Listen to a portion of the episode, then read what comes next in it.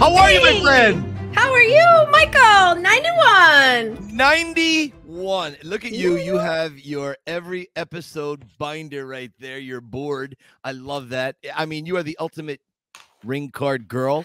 I mean, yeah. Or should I say ring card person? Is ring card Person. girl not appropriate anymore? no, there are still boys and girls. they still exist.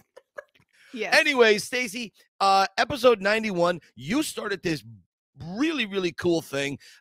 The number of the episode versus what was happening in real time in the Mhm. Stallone universe. So, Yeah. 1991, what was happening with Sly? we got Oscar. Ah, Finucci, sit. Hang on. Well, who is it? Better you hear it from your own daughter's lips. It's Oscar. The chauffeur? Why you acting so surprised? You knew. Of course I knew. I just had no idea. Be right back. But no look at us. We already married. See, we met it real I got them bambinos. You got eight. You know, got them I got them bambinos. Oh. I, I got Anna Maria. I got uh, Salvatore. I got Fabrizio. I got Antonio. I got Mario. I got Big Luigi. I got Little Luigi. I got Luigi Jr. I got Giuseppe. And I got Figaro. Figaro no use. Figaro come from the milkman. you make a joke. Did I ask for the Finucci roll call? Scusi. Excused. Yeah, have you watched it? When's the last time you watched it? I have to admit, it's been a very long time since I So watched I it. so it wasn't a very long time. I would say it's probably been about a year and a half for me. Mhm. I'm definitely due for it because just looking at some of the clips that were out there, I remember this movie very well going to see it. I remember, I think it was one of the first movies, a first Stallone movie I got my mother and father to go to. Now, my Oh. dad, me, my dad, and my brother saw Rocky 3 on opening day. Um, or opening weekend, I think, i- uh, when it came out in '82. But I hadn't been to a Stallone movie with Okay. my family for Mhm. quite some time. So I Mhm. remember me, Sue, mom, and dad, and I, I don't know if Jay and Debbie went. Um, I, I I don't recall them being there. Maybe they were, but uh, Jay was probably building something, or Right. uh, he might have been at Penn State at that time. Yeah, he might have been still. He might have been in college, so that's Okay. probably why it was there. Anyways, uh, so I loved Oscar. I I know Sly gets crucified for his comedies, and with the exception of Stop! Or, My Mom Will Shoot, I don't understand why Oscar got beaten up so bad. I I love that movie. I do. Now it's farce. Okay, so anyone who's not familiar with the term farce, Mhm. take your most stressful situation in a day. You're stuck in traffic, you got to get to work, and there's an accident, and you're a doctor, and the person's going to go into labor, uh, but you have to go to the hospital to, uh, you know, do a surgery, but you're committed to taking care of this person, and then a tornado hits, and now you're you're all huddled, huddled under a bridge, and now you have other obstacles. There's obstacle after obstacle. Right. There's there's no break. Right. There's no two minute downtime where you just have some talking going on and Mm-hmm. it builds and builds and builds. And I thought uh, this was done very, very well. What's Right. your thoughts? Well, for all the criticism he gets, Siskel and Ebert both gave it a thumbs up. I did not recall that. Yes, they did. And when I, I was doing all my research, I'm like, huh, it says it right there on the cover. Two thumbs up from Siskel and Ebert for those of you who remember the movie review guys back from the oh, in the day. So, but yeah, he, it got two thumbs up. So I was like, gee, it, it kind of makes me sad that he he criticizes it himself. I know. I think. don't know why Yeah. he does. I love Oscar. Now we have some great cameos in this movie. Number one, we have the original Colonel Troutman. Okay. We Mhm. we have uh, I'm gonna say his name, and no one's gonna know this name, and I'll tell you what his stage name is. So the actor's given name is Issur Danielovitch. Okay, he plays his father. okay. Now here's here's a little uh, side. Do we have do we have a little bit of time here? I know we have a guest coming in today, but can I just I want to my mother will appreciate this. So my mother's last name is Danilovich or Danilovich. I mean, it depends on how you pronounce it, but yeah. that, that's how we always said it. Anyways, my grandfather, Dominic, who I'm kind of my middle name is after, he used to tell us this story when we were kids that he used to grow, he grew up in the Minooka section of Scranton, and he was cousins with a young boy named Issur Danielovitch. And he went on to become one of the greatest of the greats in mm-hmm. Hollywood. Now, if I told you a hint of what the last name of, of what his nickname was, the Ragman's son, does that ring any bells? No. That is the name of his book that he wrote about his life, Mr. Oh. Kirk Douglas. Oh my God. Come on. I Wow. swear to God. Yeah. And the first par- I, I don't know if it's the first paragraph or the first page, but in his book, I remember I was working at a particular location and the book was there and I was reading through the book. Yeah. And damn it, if my grandfather did not tell the truth. In the first par- uh, the first chapter, he talks about spending time as a child in Minooka Scranton. Mhm, mhm. And so my grandfather, we, my grandfather always said we were related to Kirk Douglas. And I thought, wow, isn't that very interesting? Now, Kirk Douglas was one of Sly's heroes, Spartacus, the Vikings, all these things. He absolutely loved Kirk Douglas. And Kirk Douglas was the original choice to be uh, Colonel Sa- Samuel Troutman, but there was a artistic difference. He wanted Mhm. Rambo to die at the end, and everybody else said, "No, no, Kirk, we have sequels in mind." Right. So, so uh, they said he said, "Well, either you change it or I walk." And they said, "See you, Kirk." Right. Now him and Sly patched things up. I don't even know if there was anything really to patch up, but they they remained friends. But Mhm. over a three day period, they have to find a Kirk, uh, Sam Troutman. So in comes Richard Crenna, and he had to wear. Didn't have time to make a new uniform, so he had to wear Kirk Douglas's uniform, and he fit into it. But he was much taller, so the pants are tucked into the boots because they're too short. They're above the short. ankles. Yeah, Ah, and that's a true gotcha. story. Yeah, Yes. yeah. Uh, yeah, he told that story, and I thought that was amazing. Anyways, in Oscar, he plays Stallone's father who slaps him in the beginning. That's just so you don't forget. I thought that was great casting. We also Mm. have the Cobra captain. If you remember, Marion Cobretti's captain, who is Mhm. always trying to keep him on a leash, he Mhm. plays one of the, I don't know, FBI guys that's on the hunt for Mr. Provolone. and uh, there's a whole bunch of other cameos in there by some very famous people. We saw the one Finucci brother was Harry Shearer, who is uh, one of the big voices on The Simpsons. Okay. Okay. Yeah. So, uh, anyways, that's lots of love for Oscar. And I have a little personal stake in that because of Mr. Kirk Douglas. Oh, that is that's very cool. That's very cool. Now, do you remember what you were doing? I graduated. 1991? Yeah, I graduated high school in '91, so I was uh trying to figure out what the heck to do with myself. How did you, how different are you now, Stacy, from when you were in 1991? Um, how different am I? I don't. It. I don't know in what way. I, I've always been an indecisive person, and that is still. I'm. I'm very indecisive. Always feeling like I haven't quite gotten there, and where there is, I still haven't figured out. So that that's kind of been a theme. Are you- my are you- entire life? Are Yeah. you more or less indecisive now? I, I suppose it depends on the topic, but I would say uh, Okay. yes. I would say I'm less uh, indecisive, but the whole, you know, career path and the whole what you want to contribute to the world, I still haven't Mm. ha- haven't figured that out and haven't done it yet. So yeah, I know it's it's true, but you know, you've got a few years to go. You're still young. What are you? yeah, like? You're 19, 20, 22? five zero, honey. Ooh, really? yes, getting Ugh. old. I am Well- cutting that entire section. I'm just letting you know that. See, no, no, no. You should let that section. there. You should set that to sad music to, to No. elicit tears. No, you should put that out there. People want to know how flawed and screwed up we are. This is right. Trust me, if I ever put my baggage out there, people would they would call the nut house. They'd come and get me in a net in a jacket and tie my arms up behind my back. You know, in 19, uh, 1991, I was parking cars at a place. You know, I, we grabbed some pictures. Here's a picture uh, of, a, of the location. It was called the Globe Store in Scranton. And what this place was, this place, uh, okay, there you go. This now here's the story on this. This is probably from the late 60s, early 70s. You can tell by the cars. Now look at those windows there. Now this was kind of fashioned after Macy's in New York City.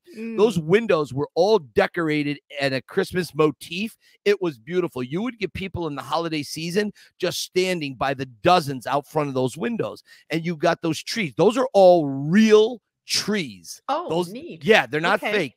They'll, those are real trees on the front of this. What is it? Uh, one, two, three, four, five floor um, uh, department store. Now, department stores we don't really see them anymore because Mm. Walmart and malls came around. But Mhm. this was the heart, the jewel, really, Mm-hmm. of downtown Scranton for decades.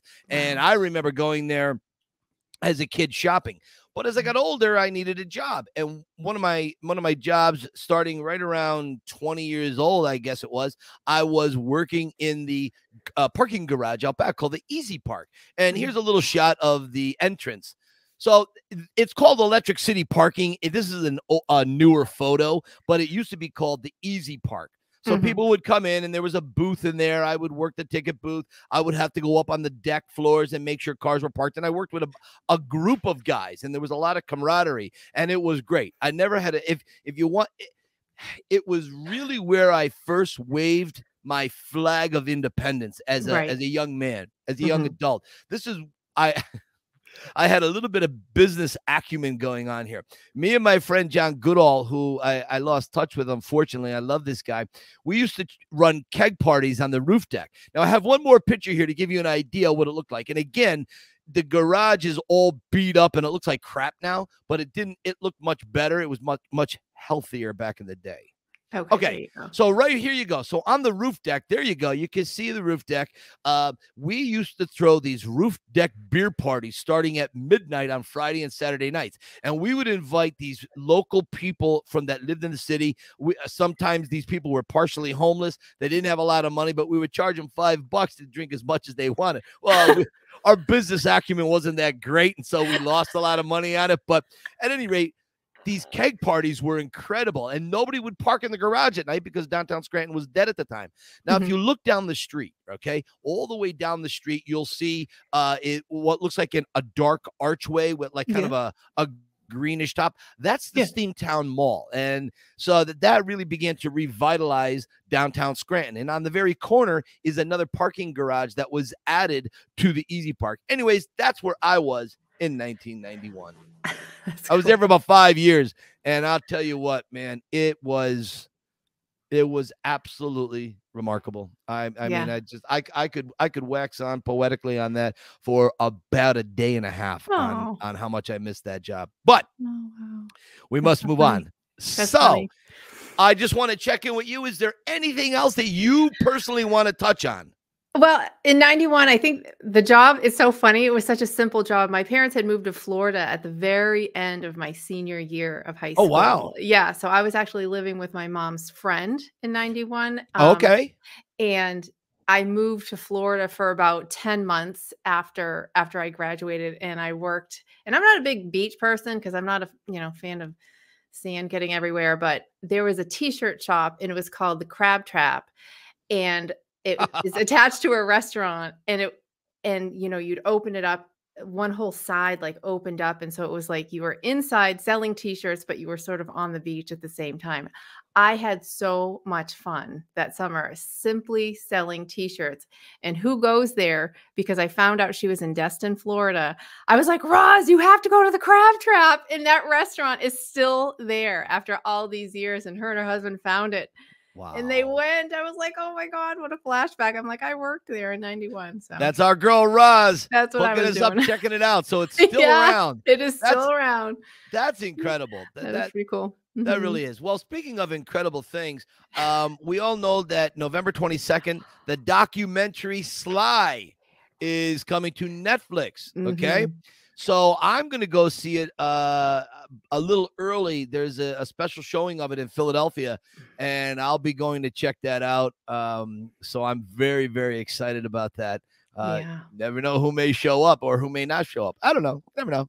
Oh, he must. He's got to be showing up. I would. Ah, you never know because he's going to be there in November for the Sly Stallone shop opening, grand Right. opening. So who knows? Who knows? I, I mean, they oh, I'll announced gonna- the date on that. I hope they do announce the date. I, That'd I hope they do.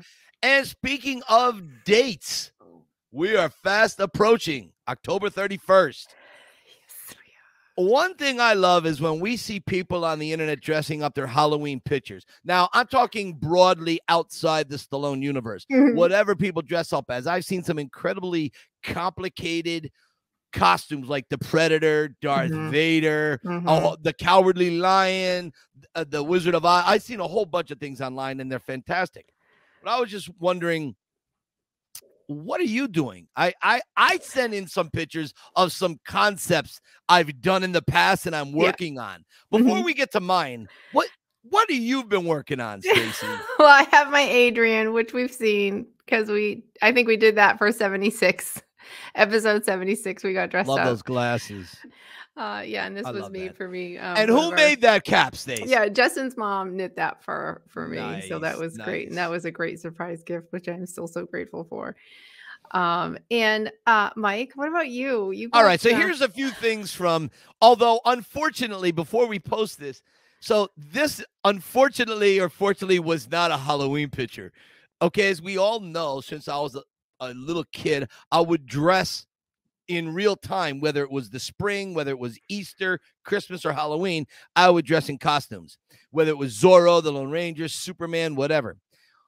Well, when I uh, way back, like a thousand years ago, I saw Get Carter, and I was so blown away by Sly's look, and I said, I gotta have that look. Okay. So when I was a general manager with Lens Crafters, this is how I went to work every day. Uh, uh, you whatever order you want to put them. Go ahead, Stacy. You can show this. here you are looking at the poster. Right here I am thinking, okay, I can try to emulate what this, you know, Get Carter character, Jack Carter is like. Okay. But this one, Ah, look at that idiot. come on, that's I mean, what an idiot. Look at me. This good. I mean, that is just screams, help me. no, it screams. It screams, I need help. I need assistance. It's fun. Come on, it's a my ton of fun. I mean, look like at that. That is that is you nailed that one. I That is- really tried. The only thing I'll say I screwed up in this picture is the part of my hair. I should have parted it a little bit more to the one side, um, more like how I wear my hair nowadays. I sh- probably should have done that, but you know how hard it was to get those glasses? Those glasses are actually Persols, and they are one of the best made glasses. Most people don't even know what a Persol frame is, and I used to sell them. I used to have access to it. They are fantastic. Anyways, go ahead. Hmm, no kidding. And this one. Oh Jesus! Very okay, here, here I'm incredibly. I look like a stalker, emotionally disturbed. I've just been given, I've been given a no contact, a cease and desist letter from the local authorities to Mm. stay away from my local Ponderosa. Okay, is that the part not in the book? that's not in the book. No, I wanted everybody to think I was cool. Man, I missed the mark on that. But yeah, Oh, come everybody. on. so look the- the- This was me posing for that. Now I've Yeah. got no. Go ahead. I haven't seen enough of that. Okay. Oh, so uh, I tried a new look. All right. I tried Mm. doing a little artsy fartsy picture revolving around here. So I tried Deke DaSilva. I'm thinking about going. So what do you think about this? I look like baby Jesus here or something. I don't know. How did you do that? Is that like with your Wolfgar. so I, I got what you know one of the apps and you take your little uh, stylus yeah? and you just put put little beard marks on there. Oh, I thought, God. okay, somebody out there has got to think I'm attractive with a beard, right? Maybe that would work. And it's like, hmm, maybe Mike is not so irreparable. Oh, that's kind of funny. That's kind of funny. funny. So, anyway, Stacy, our whole point with this goofy little charade is if all of you guys are doing uh, your Halloween pictures, Yeah. obviously, if they're Rocky Stallone related from any of his movies, Mhm. send them in. We Yeah. want to show them throughout the next couple of weeks if you guys are working on your costumes or even if it's slightly after Halloween, send those in and Stacy will put them up there on our Yeah. uh, stories. Yes, absolutely. That's so much fun. All right. Now you had a very cool video that you sent me. Um you want to yeah, introduce this.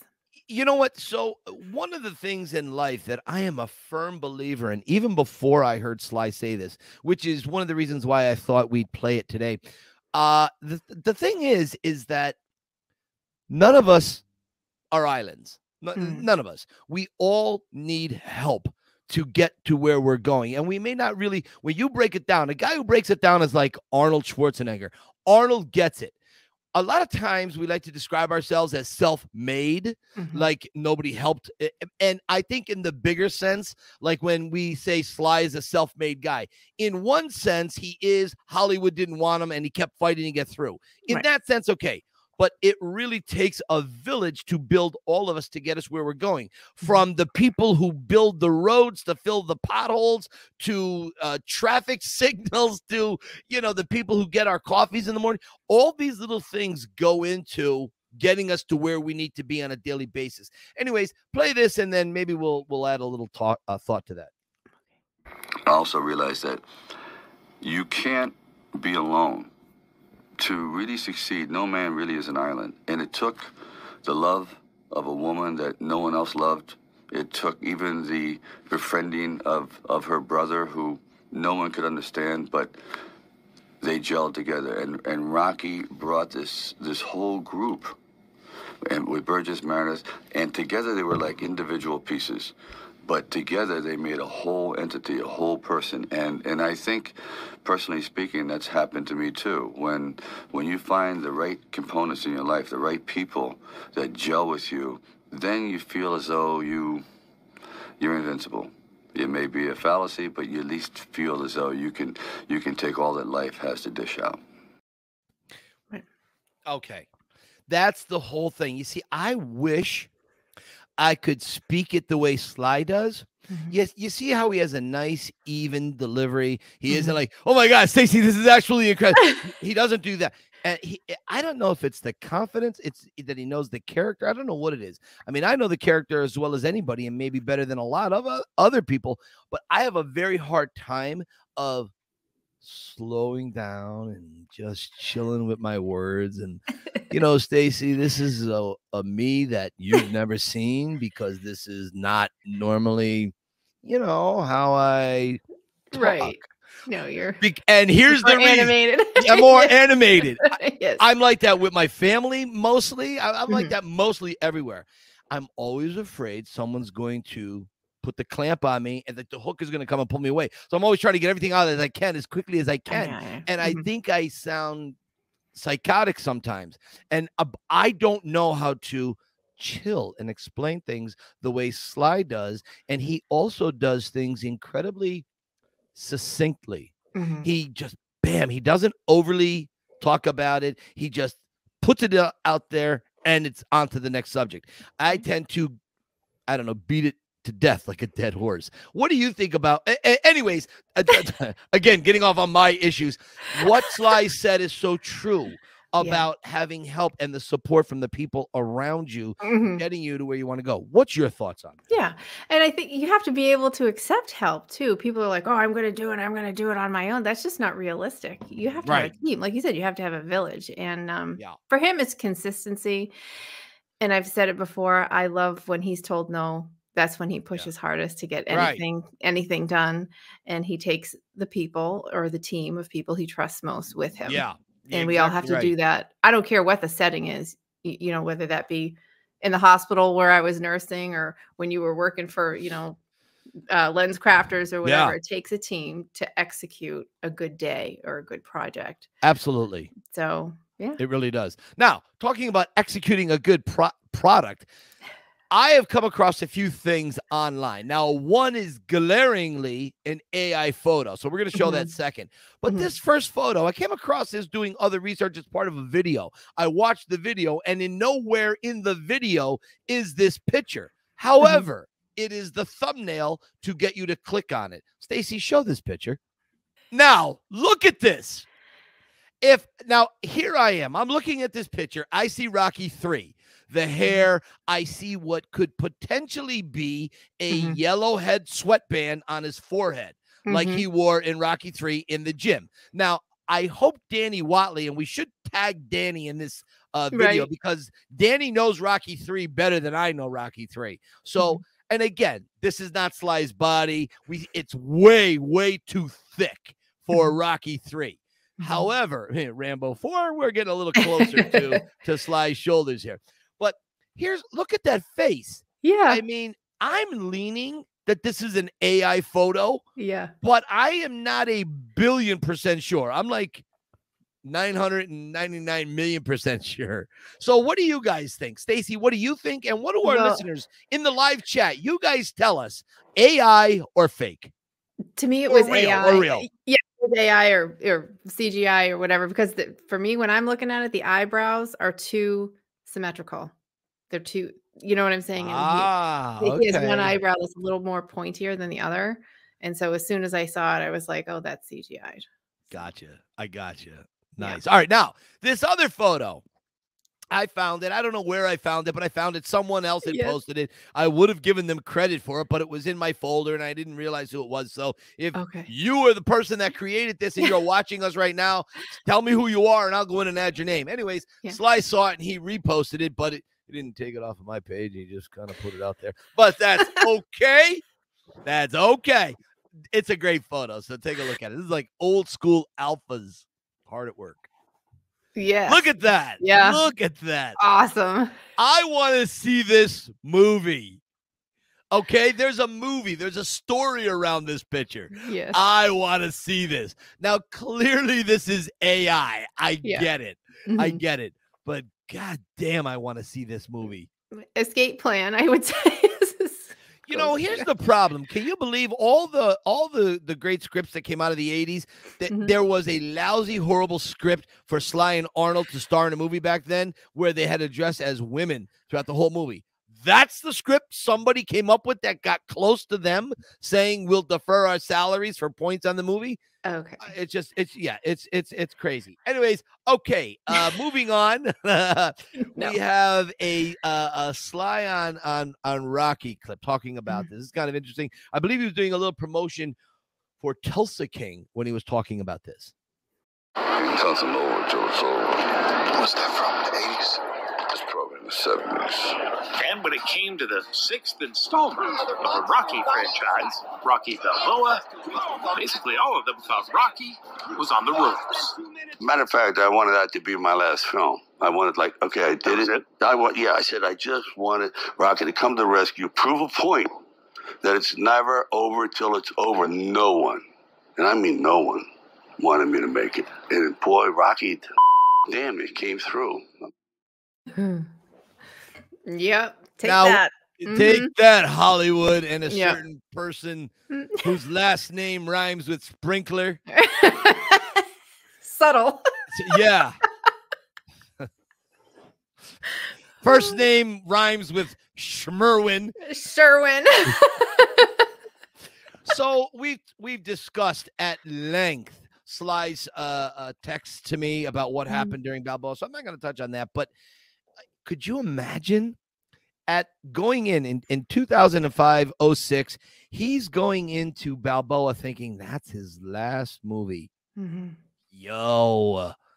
I mean, we'd never have Rambo 4 I know. which is arguably one of the greatest kick-ass action movies of all freaking time. hmm hmm Just absolutely beyond brilliant. I mean, it really is just absolutely incredible. Your thoughts on never if Balboa was the last? Oh, that would be so sad to think that we ha- we hadn't heard from him from 06. That would Yeah. be Yeah. No. no, that would be he can't you know what? It's funny he says that. He has said that throughout his career. He needs to slow down. And then he never does. He He can't. does. Uh, He's not he can't sit still. I don't think the man is ever going to sit still. When he passes away, he's going to be on set doing something. You know You what know, I mean? eh, they're gonna prop him up in the coffin. They're gonna wheel him in like like Hannibal Lecter with the face Right. mask. They're just gonna wheel Sly in on a dolly, and they'll he'll he'll tour the world, and Yeah. we'll go see him. right. They'll have him like weekend at Bernie's. You know, Right. no, but he's too he has too much I know. still in the tank. You know what I mean? Too much in the basement to just And not gla- unpack it all. I'm glad you said that, Stacy. Um, by the way, who who are we talking to? Who's here today? You were very excited. This gentleman, Richard uh, Handibode, is here with us today. Why don't you tell us about why you wanted him on here, and we will bring him in. You know, I uh he recently went on a tour with me, and I really thought he was a very unique individual. He, eh, great guy, big Rocky fan, but he was uh, ex NYPD Uh, I, I really, I really respected that. Being XPD myself in a little town, Scranton slash Dunmore, Pennsylvania, I know what it took to do that, and what he did as a police officer. That's like next level massiveness. Okay, so uh, also he had his own challenges along the way, which I'm gonna let him get into. Uh, I don't want to speak for him. I want him to tell his story. And so uh, I, I remember during our tour, I said, "My God." I love your story. I said, you know, I do this little goofy podcast and I have this incredible co-host that keeps the show running. I said, would you like to come on sometime? He goes, yeah, sure. And his family was like, absolutely, you'll be so great. So, anyways, Aw, without any further ado, could you bring him in? Here you are. Hey, Richard, how are you? Hey, how are you doing? Very good. So nice to see you. Thank Richard, my you. my friend, so good to see you again, buddy. How are you? I'm doing good. I feel good today. That's a good thing. That's a good thing. So listen, what is it about Rocky that you love that inspires you? Why come to Philadelphia with your family and take a Rocky tour? You love this character beyond anything I've seen before. Go ahead. Basically, what Rocky's meant to me since I'm 10 years old is about perseverance. It's about hope. It's about courage.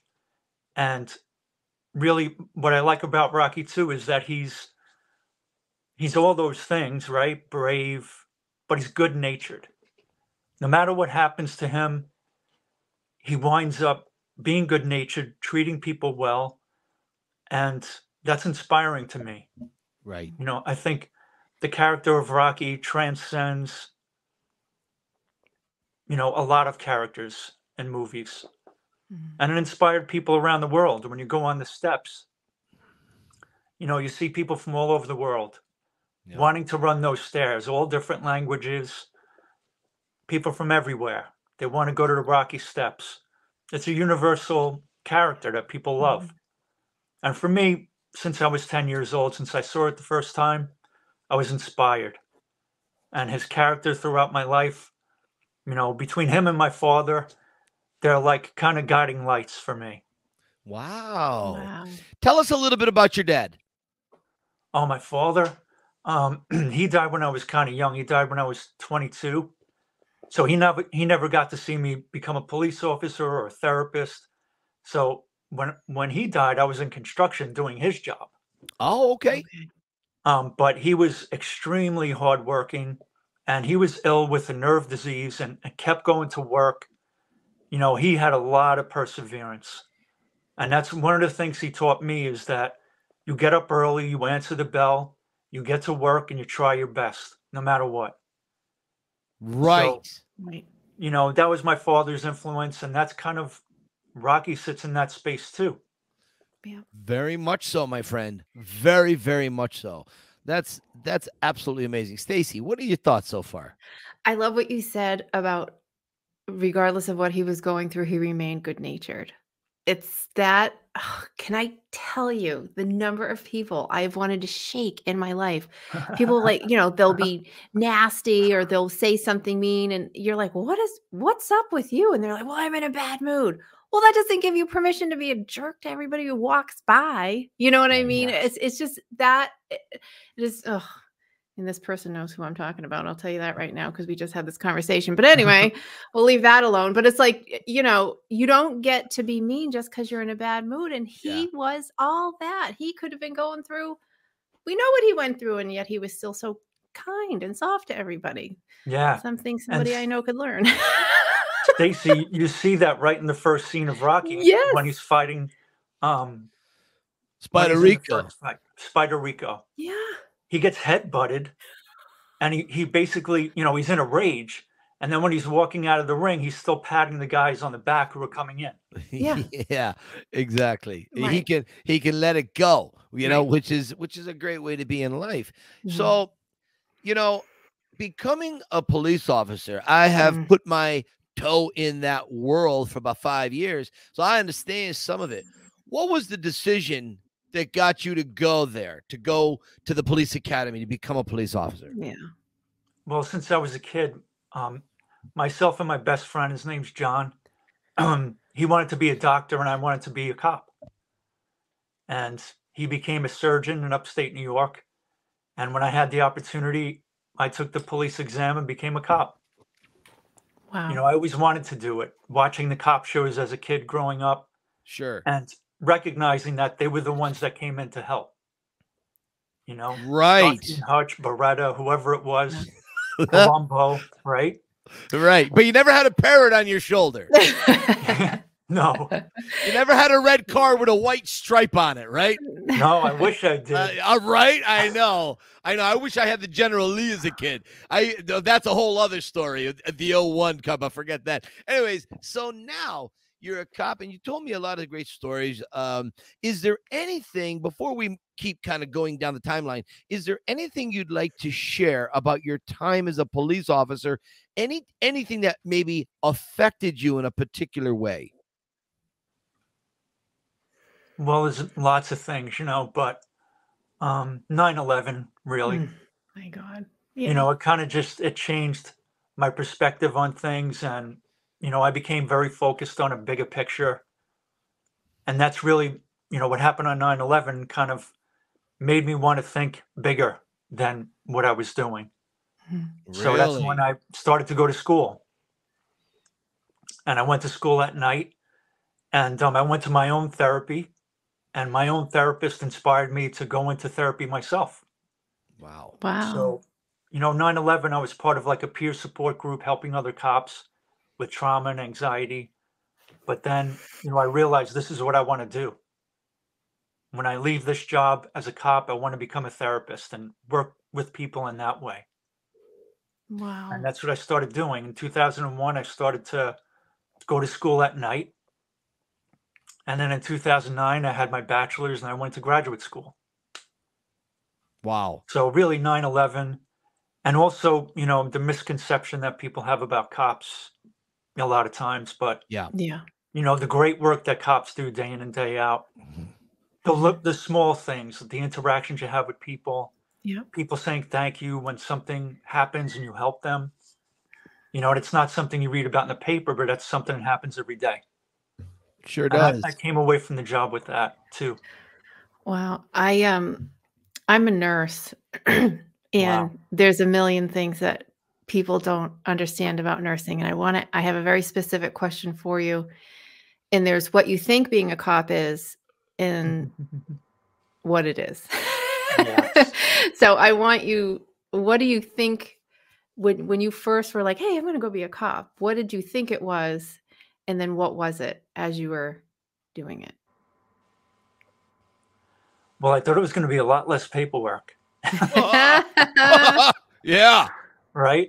Well, And no heck yeah. clues, Starsky and Hutch, nobody ever did paperwork. right. They just ran and did their job, ran out, you know.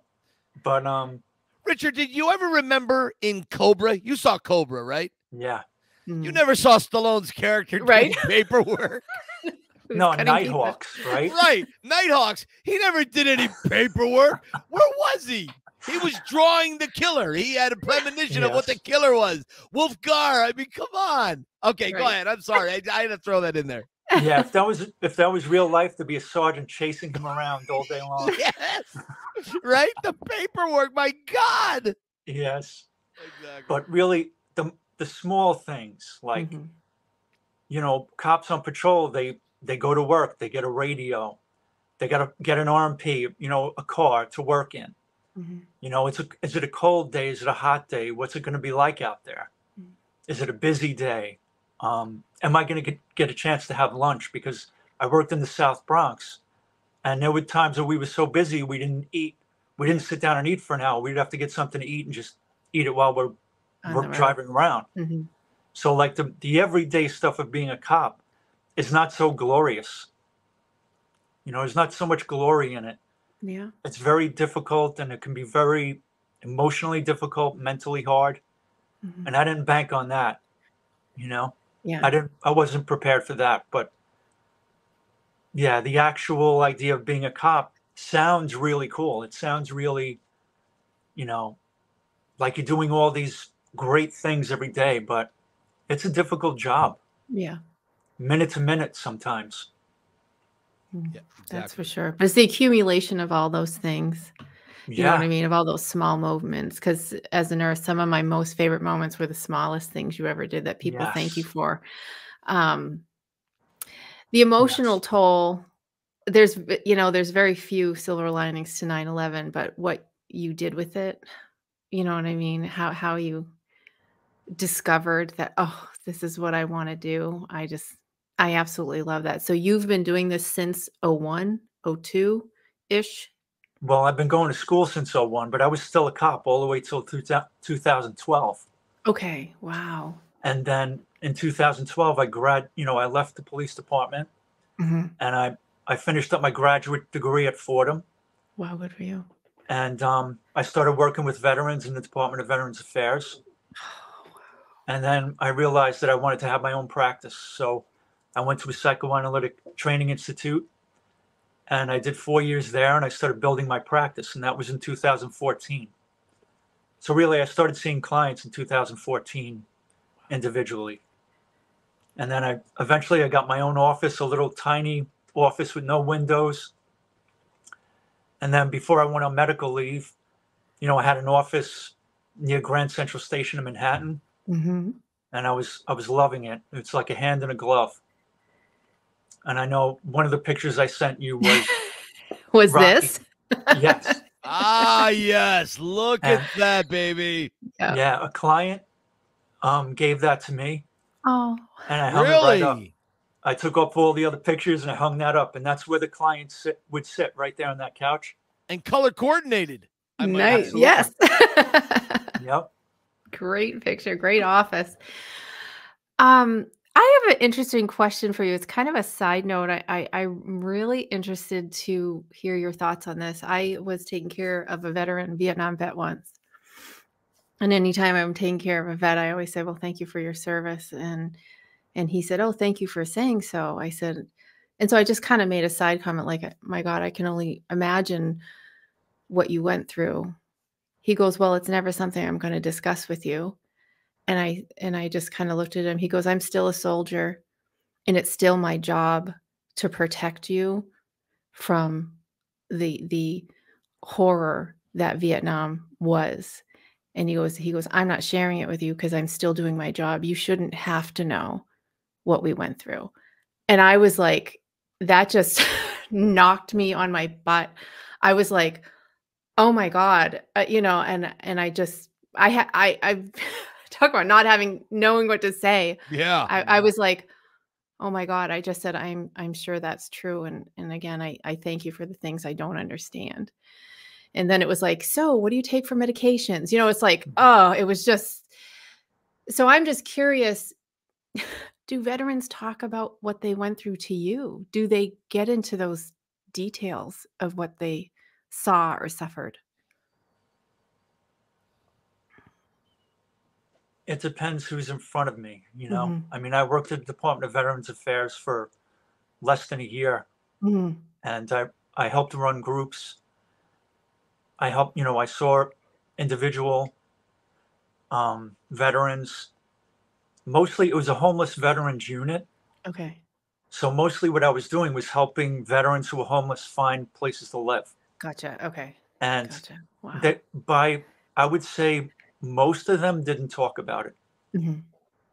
They were just, you know, going through their own mental health struggles, you know, going through their housing struggles or whatever issue they had. And then, you know, Vietnam veterans that I had didn't talk much about in detail. Right. And I think that that goes between brothers and sisters, you know. They Right. would probably talk to each other about it, Mhm. but we're on the other side of that. Right. It's sort of like cops. We'll talk to each other in kind of a different language than we would a civilian. Mhm. Mhm. And that's just because we were we were part of that experience. And maybe sometimes people might not completely understand it. Mhm. is how we feel. You know, if you take things out of context, you know, you might not understand it the way we would because Right. we were there, you know. Right. And also to to that veteran's point, it's a good point because really there's images that get stuck in your head that you can't get out. Mhm. And even my therapist would laugh because I would say, you know, um, she would try to pull it out of me. She would try to say, "Give me more detail," because I need to know. You need to talk about the details, but I don't want to give her that those images that she couldn't forget. Yeah. But then, as a therapist, I know that's what we need. hmm hmm You know, we need the we need the client to be able to give it to us, right? Right. And even not give it to us, but what what I explain to my clients is put it in the middle between us. hmm and we can both hold it together. You know, you don't have to give it to me. It's not my burden. And we could take it out of you. It's not your burden. Let's share it for this 45 minutes. Right. You know, and I'm here with you and I'm going to hold the space for you. Mm. And that that's what a therapist is looking for. And hopefully when that veteran goes to therapy, they can explain it in that way. hmm The details of, of your experience, your trauma, that's what we'll do. That's what we do. It's Mhm. okay to give it to me and for us to hold it. Right. in Right. this space, right? Well, I think there's, unless you unpack it just a little bit, there's no, how do you not be haunted by it unless you, you put it in that space between you to share Yeah. it with someone? I just, but again, all the things we don't understand. I, I've been haunted by that comment ever since. And I thank veterans in a whole new way, at least inside, intentionally, energetically. I thank them in a whole new way because it's like, ooh, just the way he put that really n- Yeah. knocked me on my butt. Yeah. Yep. So, Richard, you mentioned um, shortly uh, a little while ago that you had a medical leave. Now, mm, you've been very open with me on the tour and talked about this. Would you share with us, as comfortable as you are, talking about a medical leave and how Rocky helped you through that and still does? Yeah. Well, um, January 7th of this year, I went in, I took myself to the ER because I was having stomach issues. mhm, And, uh, you know, I was getting medication and all kinds of things that weren't working. But when I went on January 7th, they did a CAT scan, they did blood work, and they said I had cancer. So um, they did a biopsy, a bunch of tests, they confirmed it. And then they were asking me, was I exposed to toxins? Because this type of cancer might be related to toxins. And then, you know, months went by. I, I started chemo. I did 12 rounds of chemo. They kind of they related it to 9/11, the, my response to 9/11. Yeah. So, you know, what I'm dealing with now is basically going through 12 rounds of chemo, and afterwards they said they couldn't operate because it's in a bad location. So I'm I'm on a maintenance dose of chemo that keeps the cancer where it is. They try to contain it that way. Um, and I feel good.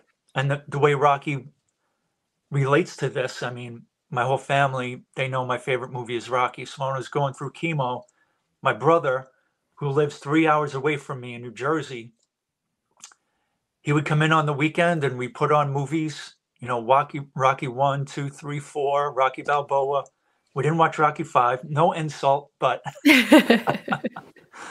um, you know, we watched the movies and and one of the Creed movies, to my shock, it's like Rocky has cancer. Yeah, Mhm. right. mhm, And you don't see Rocky afraid many times, right? right. But he he talks about how he watched Adrian go through treatment and he doesn't want to do that. And then here I am on the couch and my brother's sitting there with me and I'm feeling sick as a dog. And we're watching that and I'm, you know, I'm getting so emotional. I'm saying, my God, you know, like here he is trying to drink an Ensure shake and he doesn't want to drink it, right? Yeah. because you can't there's sometimes you can't drink water when you're under chemo but Yeah. it's a life-saving drug but it you know it takes a lot out of you but the rocky movies and you know they're they're invaluable to me Yeah. because also especially watching rocky 1 that makes me feel grateful for my childhood because I, I saw that movie when i was 10 years old my uncle george brought me and it makes me feel young and makes me feel optimistic and hopeful hmm and it's sort of like no matter what happens this is going to be okay you know especially the original rocky that you know, it inspires me to this day. But how can you not feel good when you watch that? And how can you not be inspired and hopeful, right? Right. So that, you know, those months during chemo, those movies helped me a lot. And my brother and my family, they were just, you know, that to this day, I mean, they're still great to me. Like on the tour, you met them on the tour. I did. They arranged that tour because when I got cancer, they said, you know, they, They started did. to create a bucket list. Yeah. Mhm. Look at them. Look at them. The dream team. Look at that. Yes. That's my brother Mickey, my sister Lori, my sister Dawn. You know, they created like a, like I said, like a bucket list. They said, we're going to Philadelphia. You're going to do the stairs.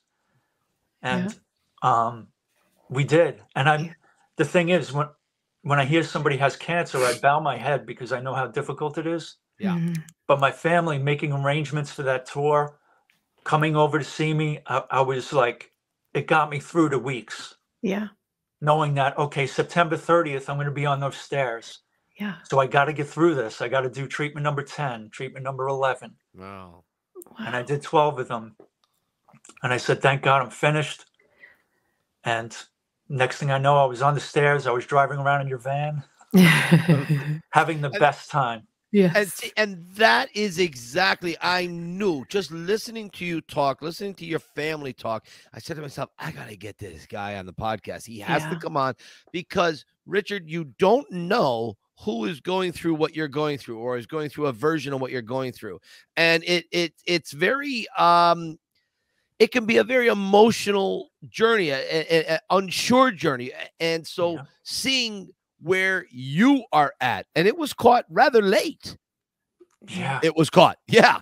It, it wasn't like stage, you know, 0.5. no it's Mhm. stage four because Yeah, the you're- type of you're- cancer i had Yeah. you don't yes, see it until it's stage four right. Okay. So that now what you're saying is perseverance. And I'm thinking, Jesus, there's so many people out there that have to deal with this horrible, ugly, goddamn cancer. And and and you are just pushing right through. And Rocky was such an inspiration for you, among other things, the love of family, I'm sure. But that's the connection, is this Rocky thing. And I think what a great poster boy Rocky is for those people going through things that are scared to bring it out, scared to talk about it. Because to me, you just never know who you're going to help. And and Mhm. I really want to thank you for for coming here and talking with us about this because this is a big thing to come on here and and, and Mhm. talk about it openly. I I'm so proud of you. I really am. oh, Yeah. thanks mike It is very personal. It's a very private thing too. Everybody's a little different about how much they want to share. Some people don't want to share Yeah. anything. Some Yeah. want to share everything. And I think, you know, you share what you're comfortable sharing. But um, Right. Mike, there, there's so many people suffering cancer that um, hearing and seeing you, Richie, is so it's so important because you are the picture of what perseverance means. You know what I Oh, mean? You're you. you're And you look great, by the way. you, you look wonderful. My God, look at that beard. all that I hair. yeah, uh, we, we- I mean, the, everything. I mean, you are are so put together. Here's the thing: like, I have tried my entire life to grow a beard. I can't. Uh, it, it comes in spotty and blotchy. It's horrible. I'm just not a beard guy. Okay, and I, there's some guy like you. Like, you could grow tomatoes in that thing. That's like a garden. nice full Okay? beard, right? It's i try to beautiful. keep it trimmed The- right. I but you do such a great job with it. But my point is, is that you look so good, and and Mhm. and you are just fighting through it and hanging in there and keep keep Yeah. moving through it. So, Yeah. uh, I- don't know. To, to me, I'm just I, I'm I'm kind of a little. I'm at a slight loss of words here, so I'm gonna let Stacy go with it.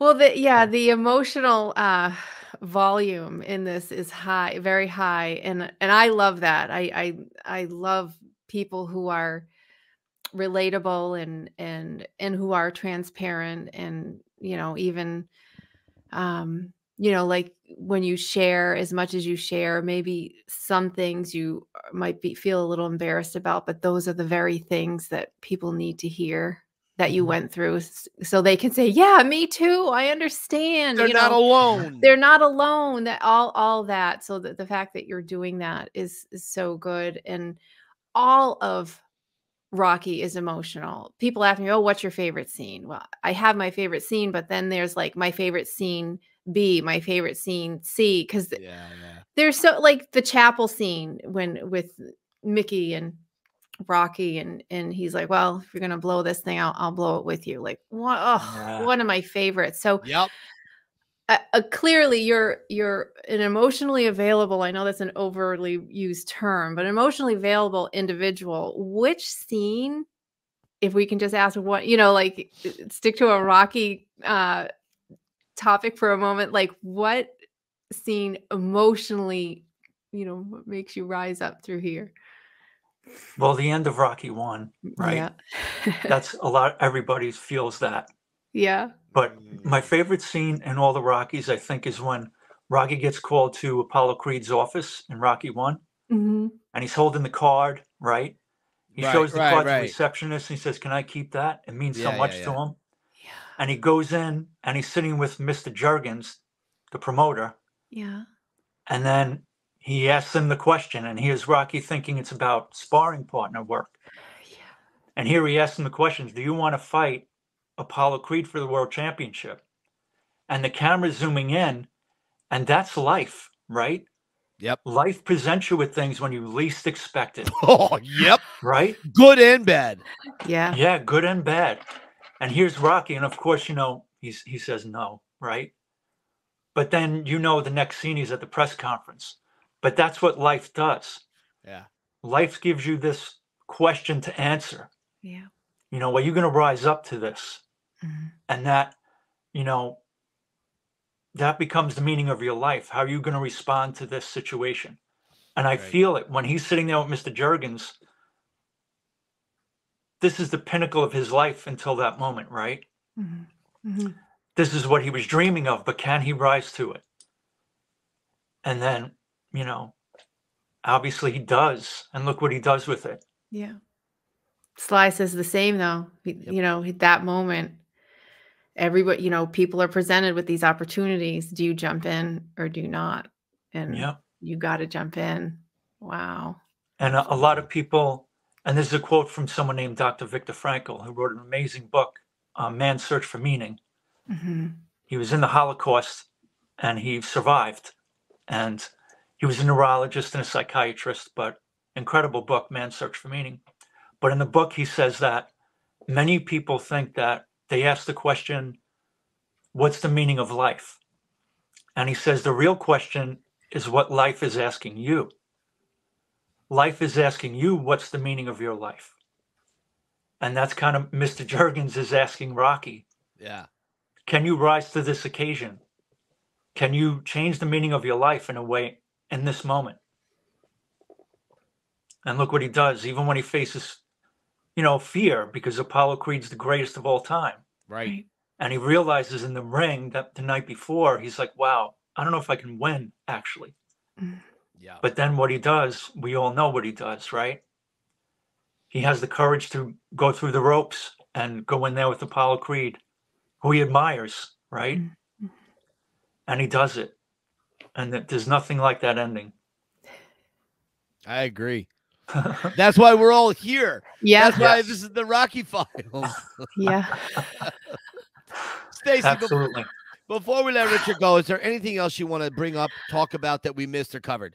Uh, just thank you, Richard. You are, mm, you, you dial in very, very sincerely, and you're just saturated with every nook and cranny. And I don't know if we've ever had anyone answer the question of what's your favorite scene with that Jergens scene. Um, I think we tend to hear the more common ones, and I don't think that's a common one, but that's talk about, you know, that's the moment that you're really faced with and then also what you said at the very beginning um he's still good natured and Yeah. to me that's you you know you think Wow. about everything you've faced and you you talk about having every right to have a bad day and tell everybody off and everybody get away from me and not to say you haven't had those moments perhaps but my bet is that even on a bad day you're still good natured that's how you feel anyway and um and so that that's very rocky that's what spoke to you and you're doing it so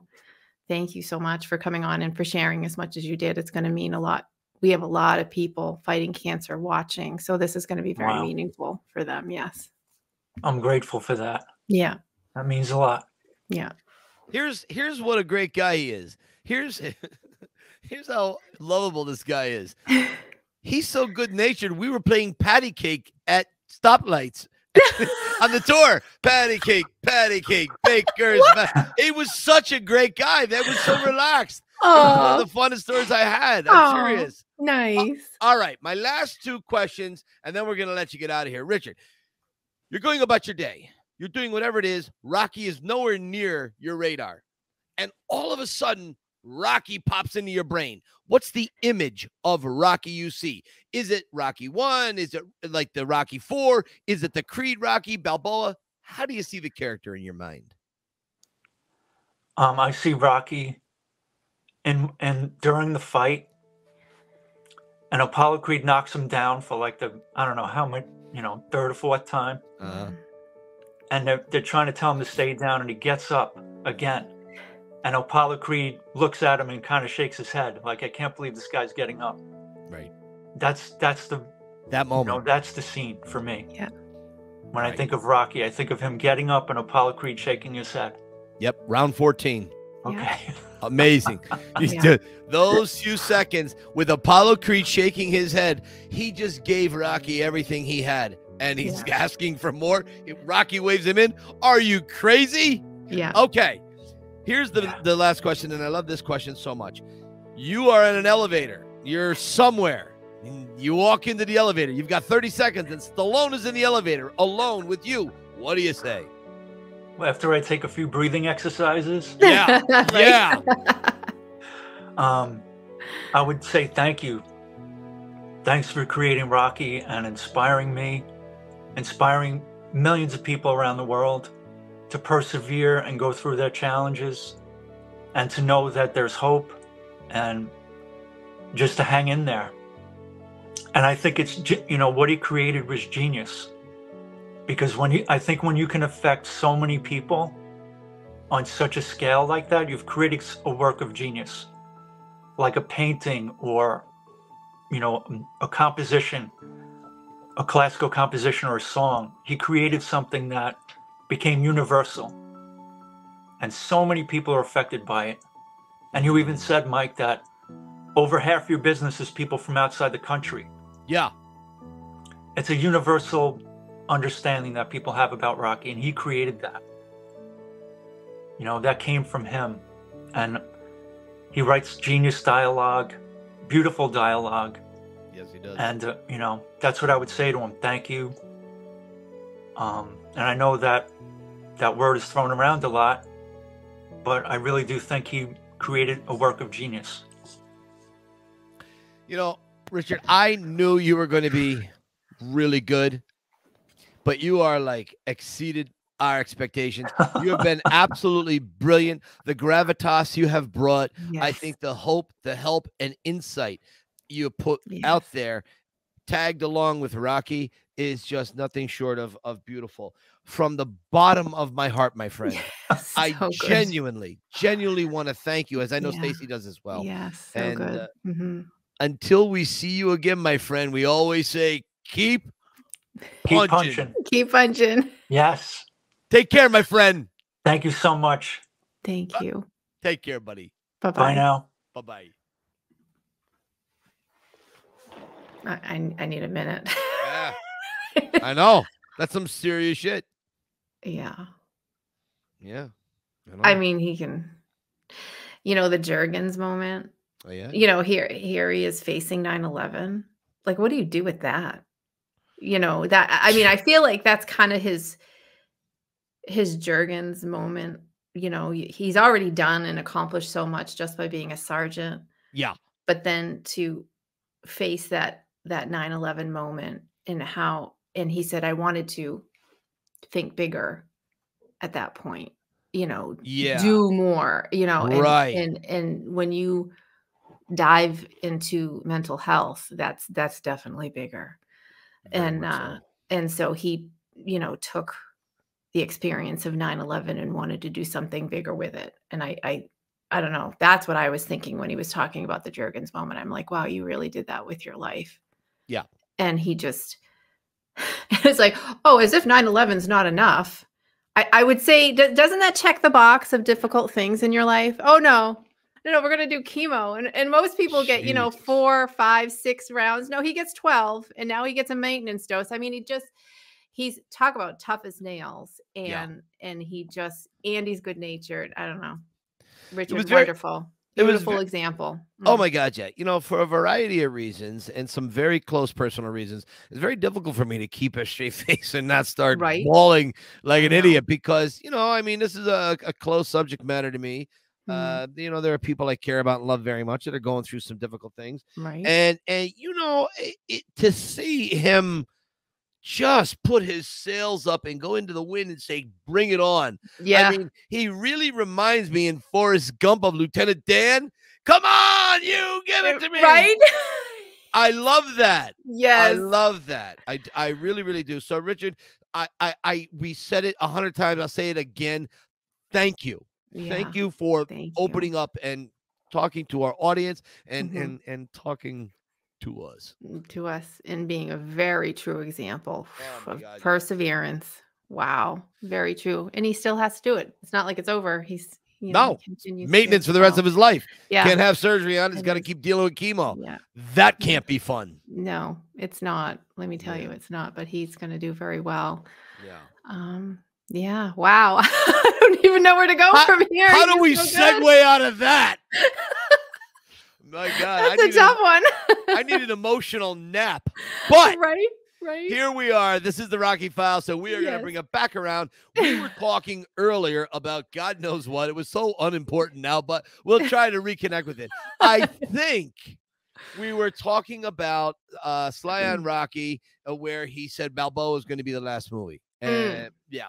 So you guys know I published a little book called Cue the Rocky Music, and it, it's a little memoir about how I got to be where I'm at. It was never about sales. It was Mm. never about any of those things. I just wanted to get one copy made so I could get it to Sly because Right. I needed him to know what he had done for me.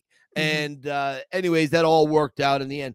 But then a couple years went by, and I used to do this thing. I haven't. I don't. I may have mentioned this before. I don't know.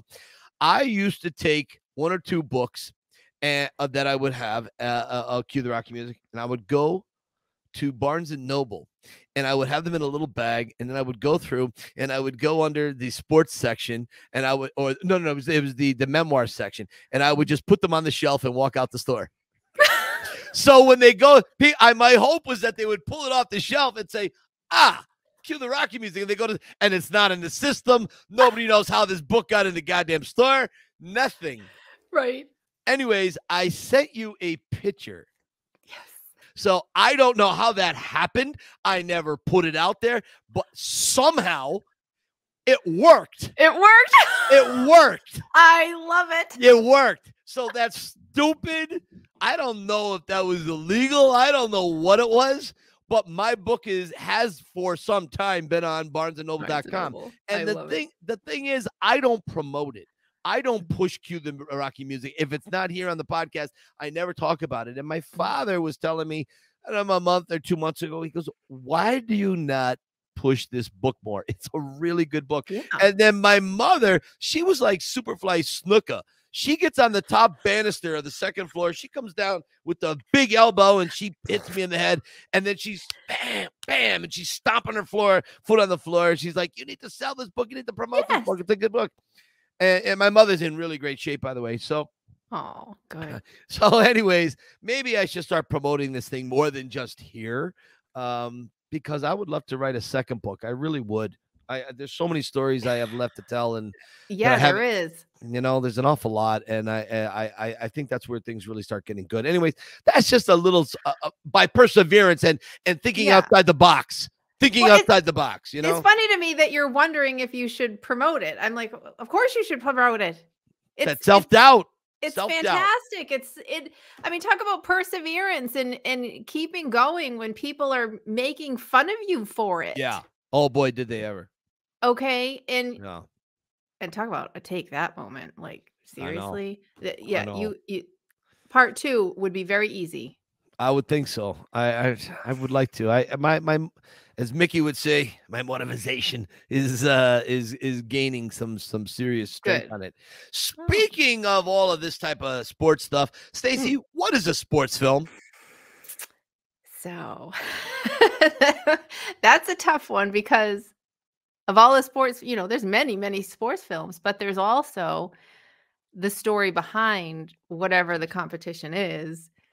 And then you're like, no, it's a love story. No, it's a story of perseverance. No, it's a story of getting over the loss of somebody, you know, Yeah. and, and you just so happen to be in a boxing ring or on a baseball field or wherever A you are. So court. Right. So I mean there's there's the background and maybe it's Yeah. sport, but the story is a very human story. So the only sports film that's purely a sports film that I can think of is a documentary about Interesting. oh, I never thought of that. You I know, the knew there's a reason we keep you around. Oh. All right. So I did a cursory search. I'm just going to read. I have it on my phone right here. I'm going to just read some movies that are listed when you Google sports films. okay. All right. Dodgeball, Rudy, uh, Moneyball, uh, Somewhere See? in Queens, Mhm. uh, Clint Eastwood's Trouble with the Curve, We Are Marshall, Air, Hustle, The Way Back, Coach Carter, Titans, uh, Hoosiers, Miracle, Friday Night Lights, uh, uh, uh, The Natural, um, uh, The Wrestler, uh, uh, uh, Bull Durham. What else do we got here? We we got so many. Uh, what else do we got? The Longest Yard, both the uh, Burt Mhm. Reynolds and the Adam Sandler one, Warrior, The Sandlot, Waterboy. I mean, what is a sport? I don't think any of those movies is, are are Right. are sports movies. I Yeah. think they're dramedies or Yeah. dramas. yes. Hoosiers is, I mean, one of the best movies. We are Marshall. Oh my we are God. Marshall, Uh, Love. Yeah. but I don't. I don't even know what a sports movie is. Mhm. I, Mhm. I I- I don't even know. So I guess my my my thought for bringing this topic up here is what do you guys all think about it? I want you guys in the in the side chat who are watching now put it in there and anybody else who's watching go uh, uh, we're going to do a po- we'll do a post on this after this episode comes out and Mhm. saying what is a sports movie. I really would like your input on it because I don't know that there's any necessarily wrong answers to this. Mhm. But. I do think, Stacy, you nailed it. A documentary is, or Monday Night Football, or Sunday. right. That's right. or the World Series. Other than that, what is a sports film? So Right. please, please put that down for us. Yeah, we'll post that after this airs for sure. Well, what do we got left? Are we? What do we got left here? That was everything. Oh my God, that's it. We're at the end of That's the list. pr- I mean, I think we jam packed this episode in. Yesterday at this time, you were text messaging. "Do you What are your talk topics?" about?" what are the topics? Because I got nothing. Stacy, where can people find you at? I am over at Hadby at Yo and uh, yeah, on Instagram and at the Rocky Files on Instagram and on Facebook at the Rocky Files podcast. And Michael, what about you? Bingo bango. I wrote a little book called Cue the Rocky Music, which we just went on ad nauseum about. So you can pick that up at barnesandnoble.com. And And Amazon. You can get on Amazon and xlibris.com. Uh, I did a little documentary with the great filmmaker Jimmy Toscano and Danny DeGiannino, who, uh, his uh, co-worker uh, and, and I guess partner in uh, business partner. And there it is, The Pretender. The Dream is Real. It is on Amazon Prime. It is on Tubi Television. I think it's on YouTube. It's on um, Peacock. It's all over the place. So Yes. check that out. You can find me at the Yo Philly Film Tour on uh, uh Roger.